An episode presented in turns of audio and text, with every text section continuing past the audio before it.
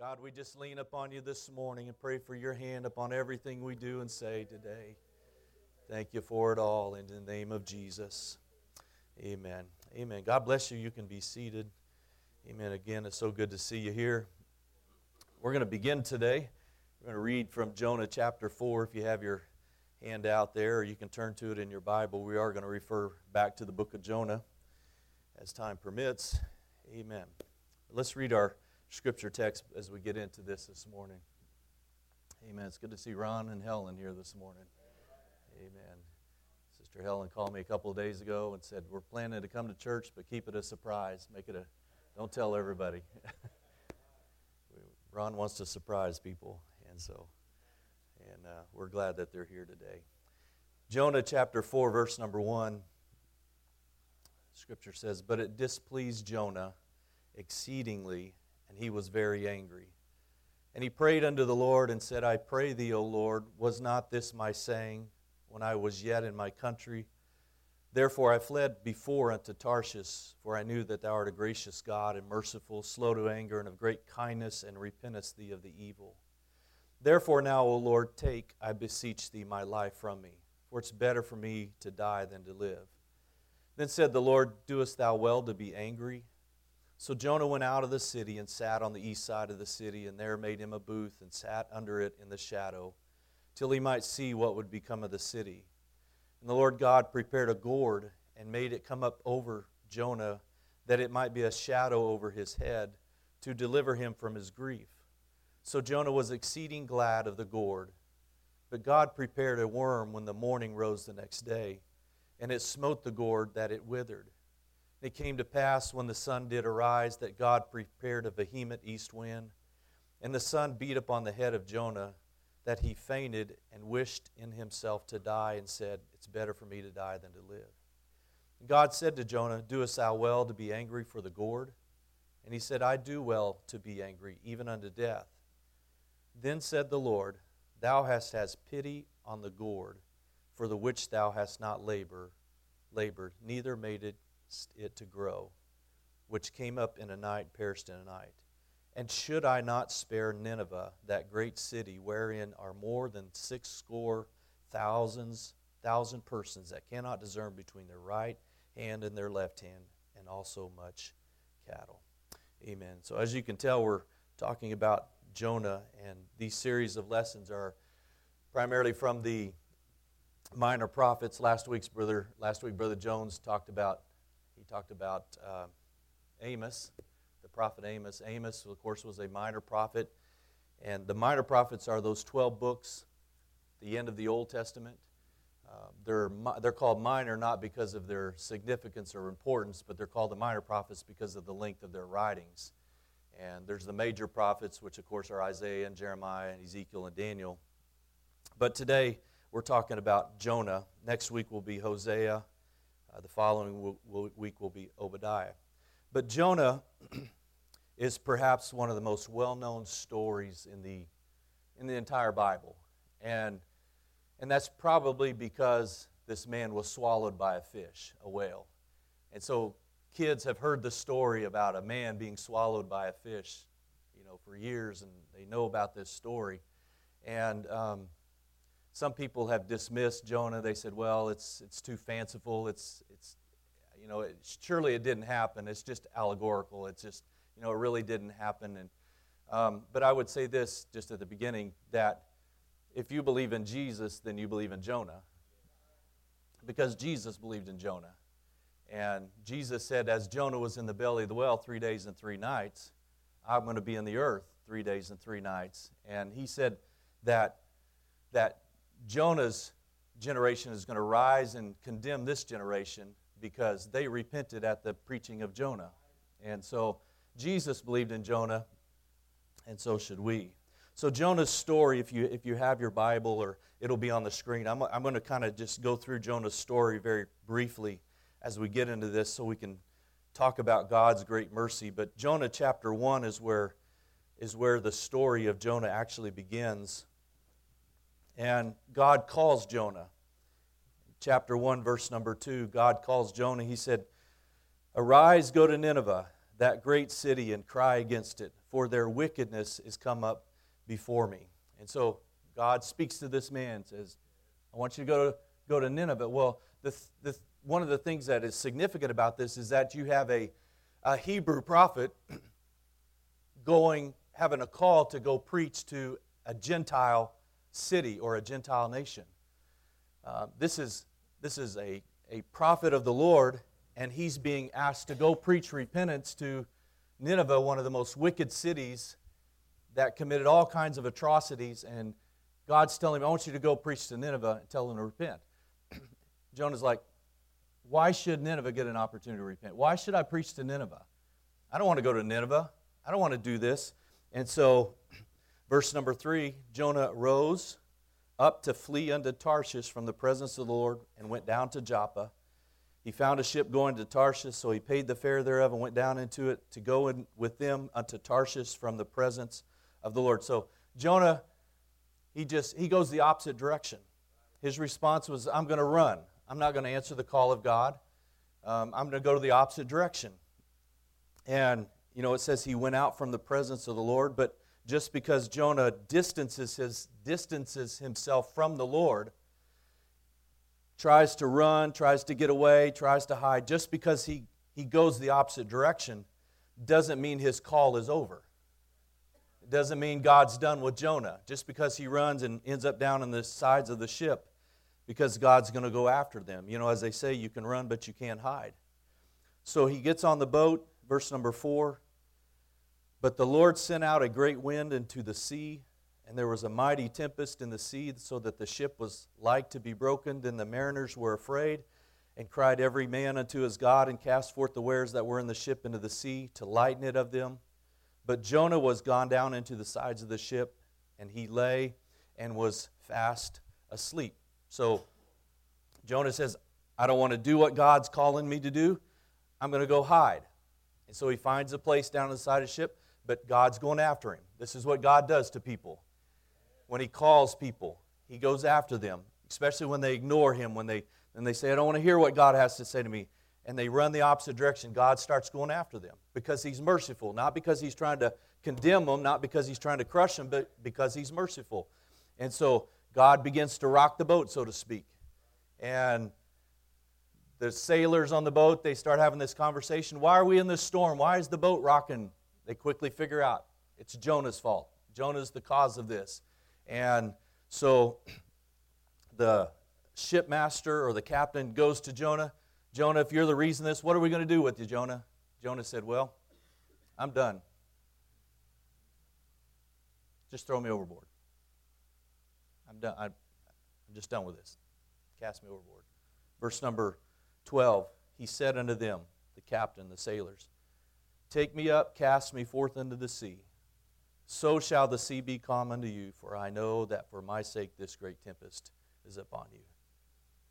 But still, God was not done. Jonah said, I don't want to live. I, am done with this. But God was not done with him. So, verse 17 Now the Lord had prepared a great fish to swallow up Jonah. And Jonah was in the belly of the fish three days and three nights. And it's, it's, it's notable, it's, it's interesting to see uh, what happens when God calls people. When God begins to, whether it's salvation or it's ministry or some calling that God puts on a person's life, it's, it's interesting to, to um, just step back and look at the inner turmoil that begins to take place. When God begins to, to move on somebody, um, automatically there is this tension in a person. It's a struggle. Again, whether God's calling somebody to be saved or somebody's calling, God's calling somebody to go do a work for Him, automatically within us, when God deals with us, there is resistance. When God called Moses, Moses, I want you to go deliver God's people out of the land of Egypt. What? Not, not me, God. You got the wrong man. I can't talk. I can't hardly speak this Hebrew language. God, you got the wrong person. Uh, but you know, whenever Moses obeyed the Lord, something great happened as a result of that. There was the struggle, there was the tension, but, but the result was that God's people were delivered. when they answered when he answered the call. But there's always this struggle, this this inner tension. The, the Bible says in, in Galatians 5 17, it says, it says the, the flesh lusteth against the spirit. The flesh lusteth against the spirit. And the spirit against the flesh. And it even says they're contrary to one another. There's this struggle. It's, it's, it's a stretching, it's a, it's a tension that's going on inside of us when God is, that's, that's what's happening to Jonah. God's telling him, Jonah, I want you to go preach to Nineveh, but I don't want to preach to Nineveh. There's this, this turmoil, this, this tension that's going on. I, I don't want to do the, it's, and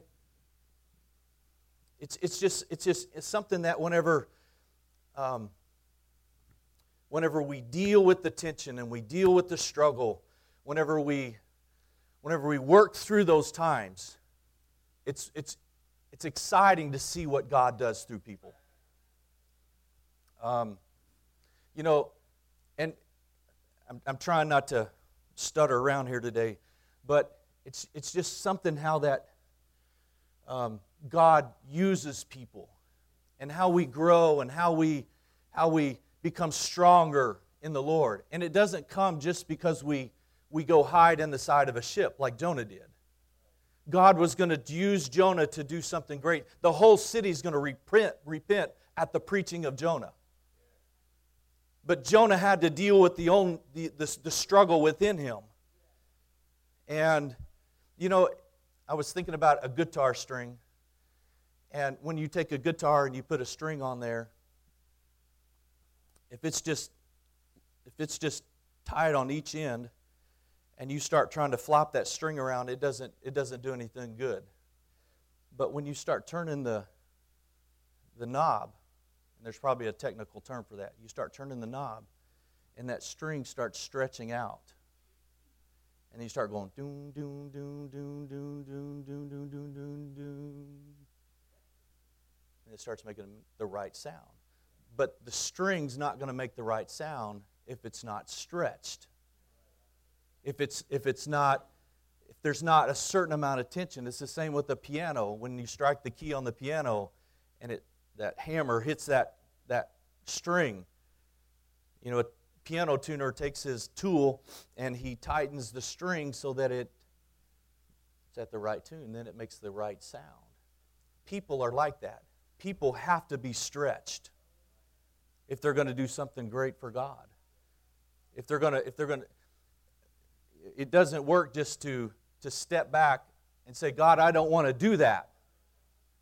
But if we're going to do great things for the Lord, we do have to be stretched, don't we? Amen. And so um, it's, it's, it's what comes out of struggle, it's, it comes out of tension in life. It's uh, a, a, baby that's born, is a, a, beautiful baby is the result of struggle. Um, it's, it's just, and what's true in the natural is true in the spiritual too. If we're going to do great things for God, there's going to be tension there's going to be a struggle. And that struggle's in here, or maybe up here. And God's going to stretch us. Um, God's going to God's going to work on us. But it's the tension, it's the, the stretching of us to step into territory we've never been before. We come out stronger. We come out uh, where we can endure more. You know, if you take a barbell and you just pick up the bar and you start curling the bar. You can probably do that for a long time, but it's probably not going to build very many muscles. But if you put a 20 pound weight or 30 pound weight on each side and you start curling that bar and you start feeling the resistance, and then in long, and you got some big old, you got muscles like Connor Sullivan. You got you got muscles, man. But it's the growth does not come from doing nothing. It comes from being under stress, under the weight. Paul said this He said, I have fought a good fight, and I have finished my course, and I have kept the faith. He said, I fought. I don't want to fight. I don't either. But he said, I fought, and I finished the race. I, I, I completed the race. I don't want to run. I don't either. But he said, Henceforth, there is laid up for me a crown of righteousness, which the Lord the righteous judge shall give to me, and not to me only, but to all that love his appearing. The beautiful thing that comes out on the other side. Paul said, Run to obtain. Jesus said it this way strive to enter in. We're called to deny self, take up the cross every day. And so here was this man, Jonah. Jonah had a call. He chose to avoid it, he tried to hide from it, but God was going after him. But you know, the reality is, is that God didn't just give up on Jonah, God didn't give up on Nineveh. And, you know, when Jonah said, you know what, I'm going to go hide in the ship, I'm going to go the opposite direction, it, it reveals to us this, this, is, this is a beautiful story in the Bible. We often just kind of focus on the whale and Jonah. But this story is, is, is powerful because it, it reveals how God deals with disobedience. God just doesn't simply ignore disobedience. And again, it's not so he can crush people, it's because he's merciful and because he loves people. And so he goes after people even when they're not doing right, even when they disobey. A person can head in the opposite direction of God's plan for their life, and they may try to hide from that call. But ultimately, God's going to deal with that person. And I would just tell us today in this life class that it makes a lot more sense in the long run to just simply do what God's calling us to do than it is to disobey His voice because it gets a lot more painful and uncomfortable when we disobey His voice. Um, Hebrews chapter 12, I don't, I don't know that I have those scriptures in there, Brother Good, but um, I'm not going to turn to them. Hebrews chapter 12 talks about the chastisement of the Lord. He says, Whom he loves, he chastises, or he, he chasteneth. The Lord, like a father, chastens his son. So God, God looks at Jonah, and Jonah is disobedient to the call.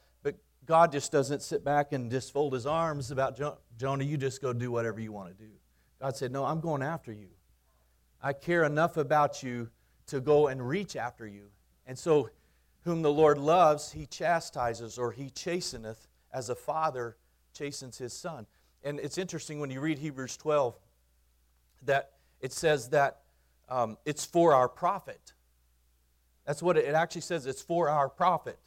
God's doing a great thing. God, when God goes after us, when we hear God's voice speaking in us, in our hearts, in our minds, and, and God's dealing with us, it's, it's because He wants to help us.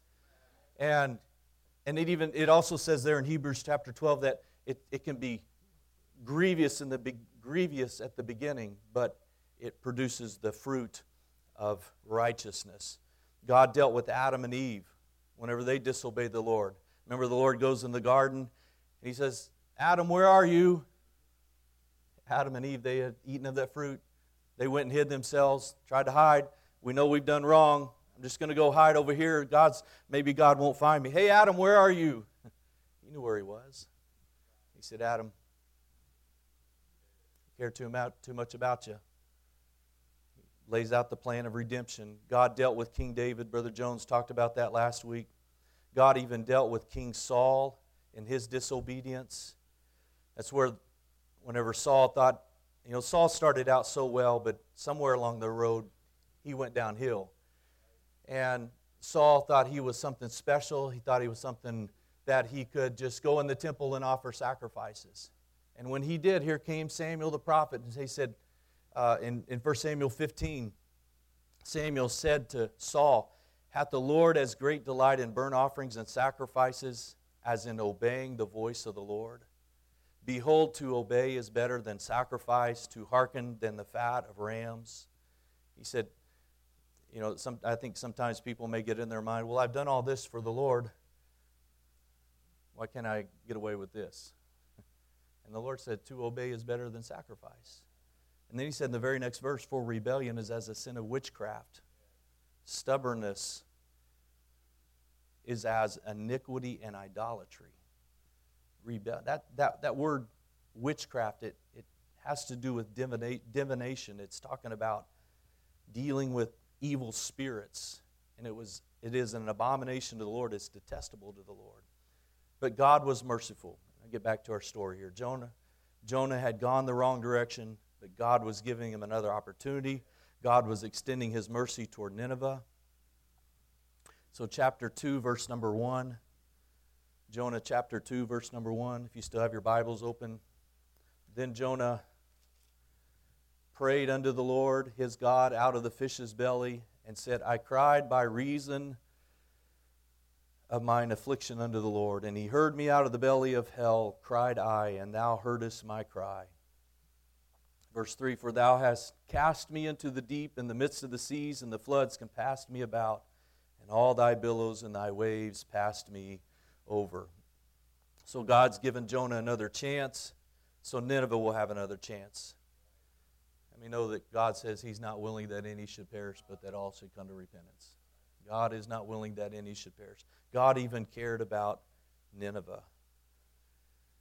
So, chapter 3 of Jonah, and the word of the, verse 1 the word of the Lord came unto Jonah the second time. That's, that's, a, that's a good phrase right there, the second time.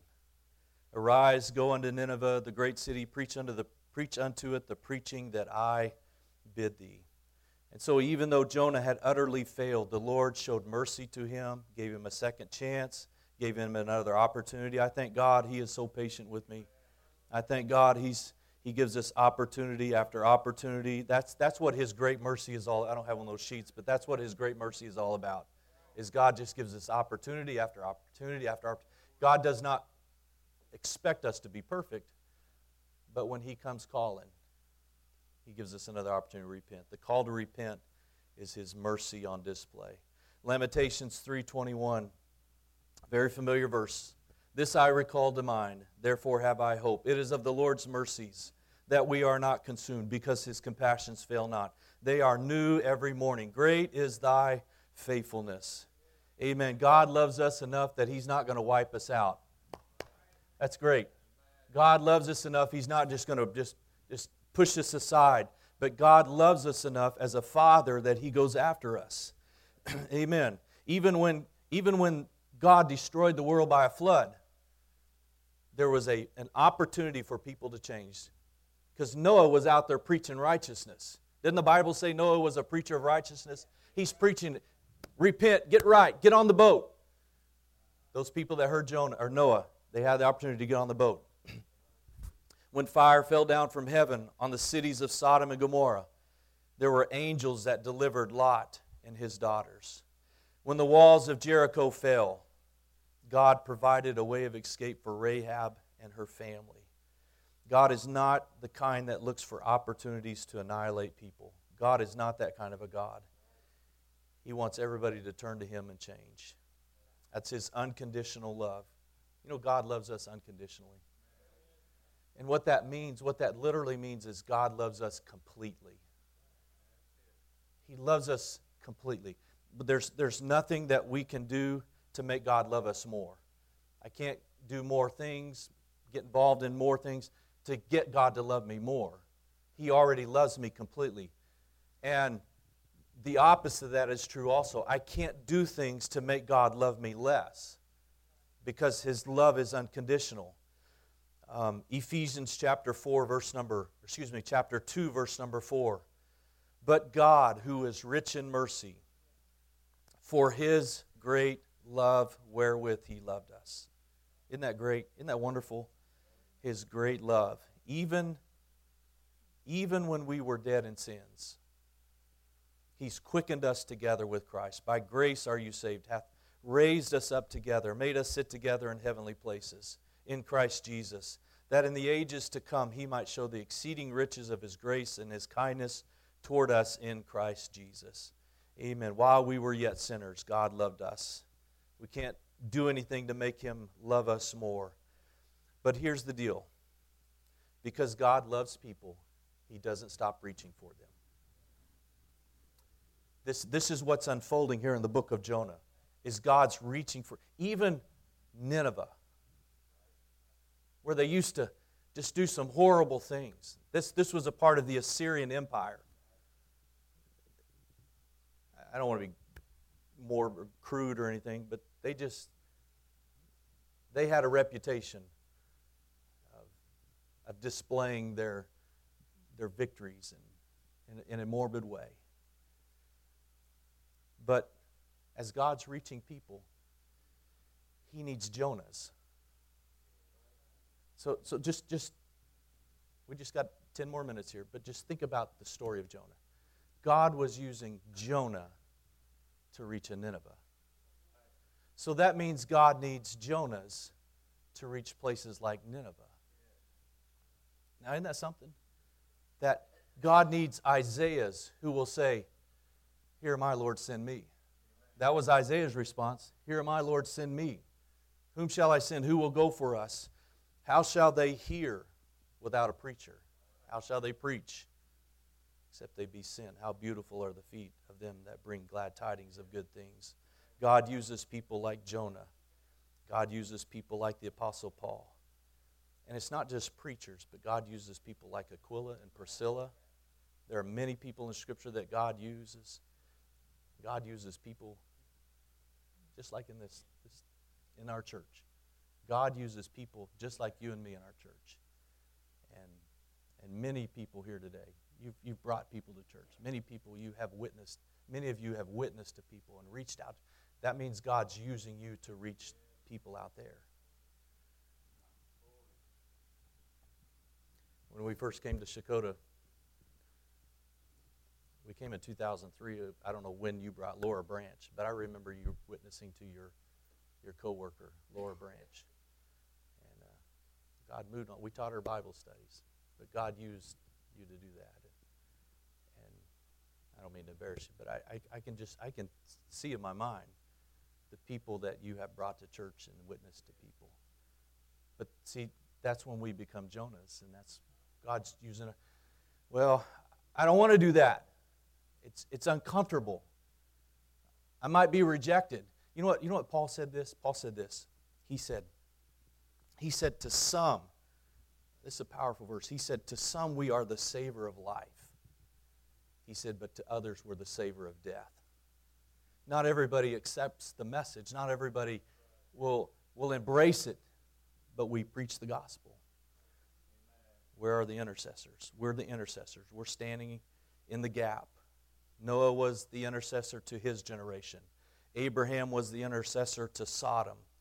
Moses was the intercessor for Israel when God was ready to destroy them and start over. Ezekiel was the intercessor prophet who stood in the gap. Jonah was the intercessor who preached to the wicked city of Nineveh. Paul was the intercessor to Europe in the first century. And the church today is the intercessor to our generation. We are the ones. It's, it's, it falls on us, just like it fell upon Jonah. Well, I don't like, I don't like America. I don't like what's going on in our country. That's not the point. It's, it's God has put us here for a reason. You know, after the Civil War, after, you know, at the end of the Civil War, um, Lincoln is Lincoln stands on the balcony of the White House this is after Lee surrendered to, or yeah, Lee surrendered to Grant at Appomattox. And Lincoln's given this speech. He's talking about the Union, and he's given this speech. And the question was asked What are we going to do with all the rebels? Somebody yelled from the crowd, Hang them, hang them all. And the story that I read, Lincoln's son, I don't know if it's Todd or Tad, I can't remember which one it was, but Lincoln's son said, Don't hang them, hang on to them. Don't hang them, hang on to them. And Lincoln's, Lincoln's primary goal was to preserve the Union. That's what he was all, he wanted to save the country. If the country divided, you know, as a result of the Civil War, the country would have fallen, fallen apart. And it almost did. But he wanted to preserve the Union.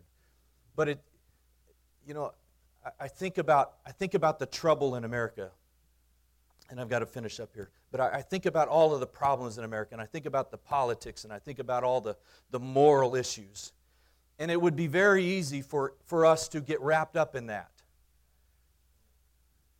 And, and to get caught up in that and say, well, well, they're liberals.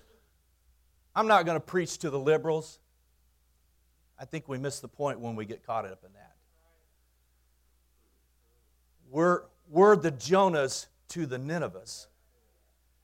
And, and we're the intercessors to the liberals and the conservatives and the Democrats and the Republicans, the Trump supporters and the Biden supporters. We're the intercessors. We're not the ones who are supposed to say, no, you don't belong in the church because you support that president. That's, that's not the point at all. It's we're reaching for Nineveh.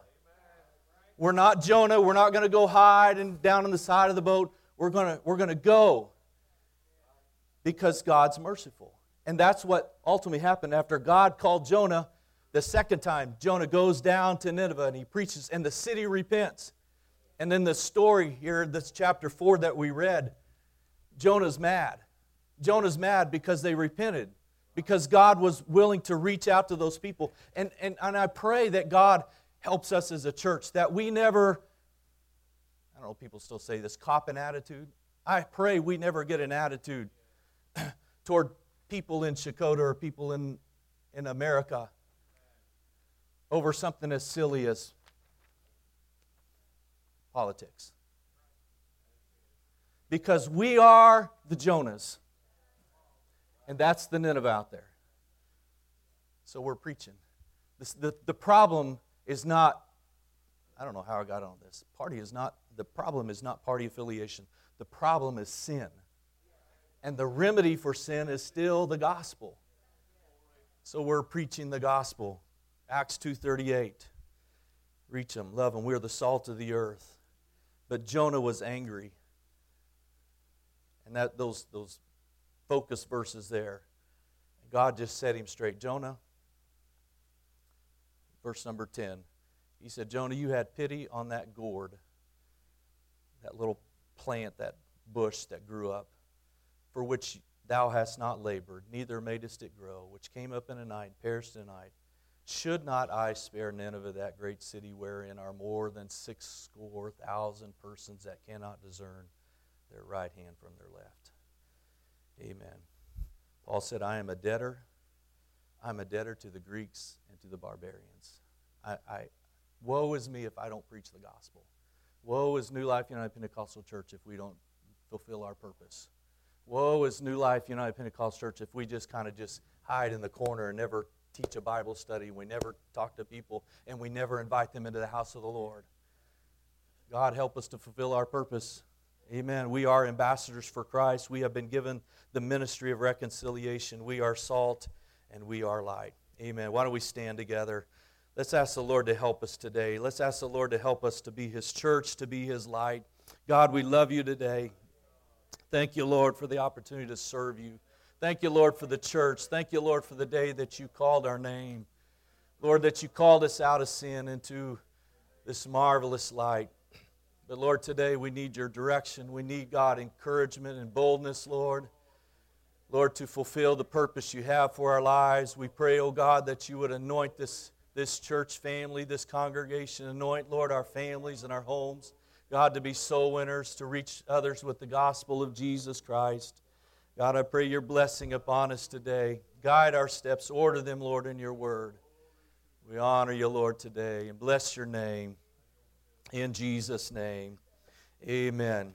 Amen. I want to do work for the Lord, and I want to be faithful in what God has called me to do. Amen. We're going to take a break here. You can step out, sanctuary. God bless you.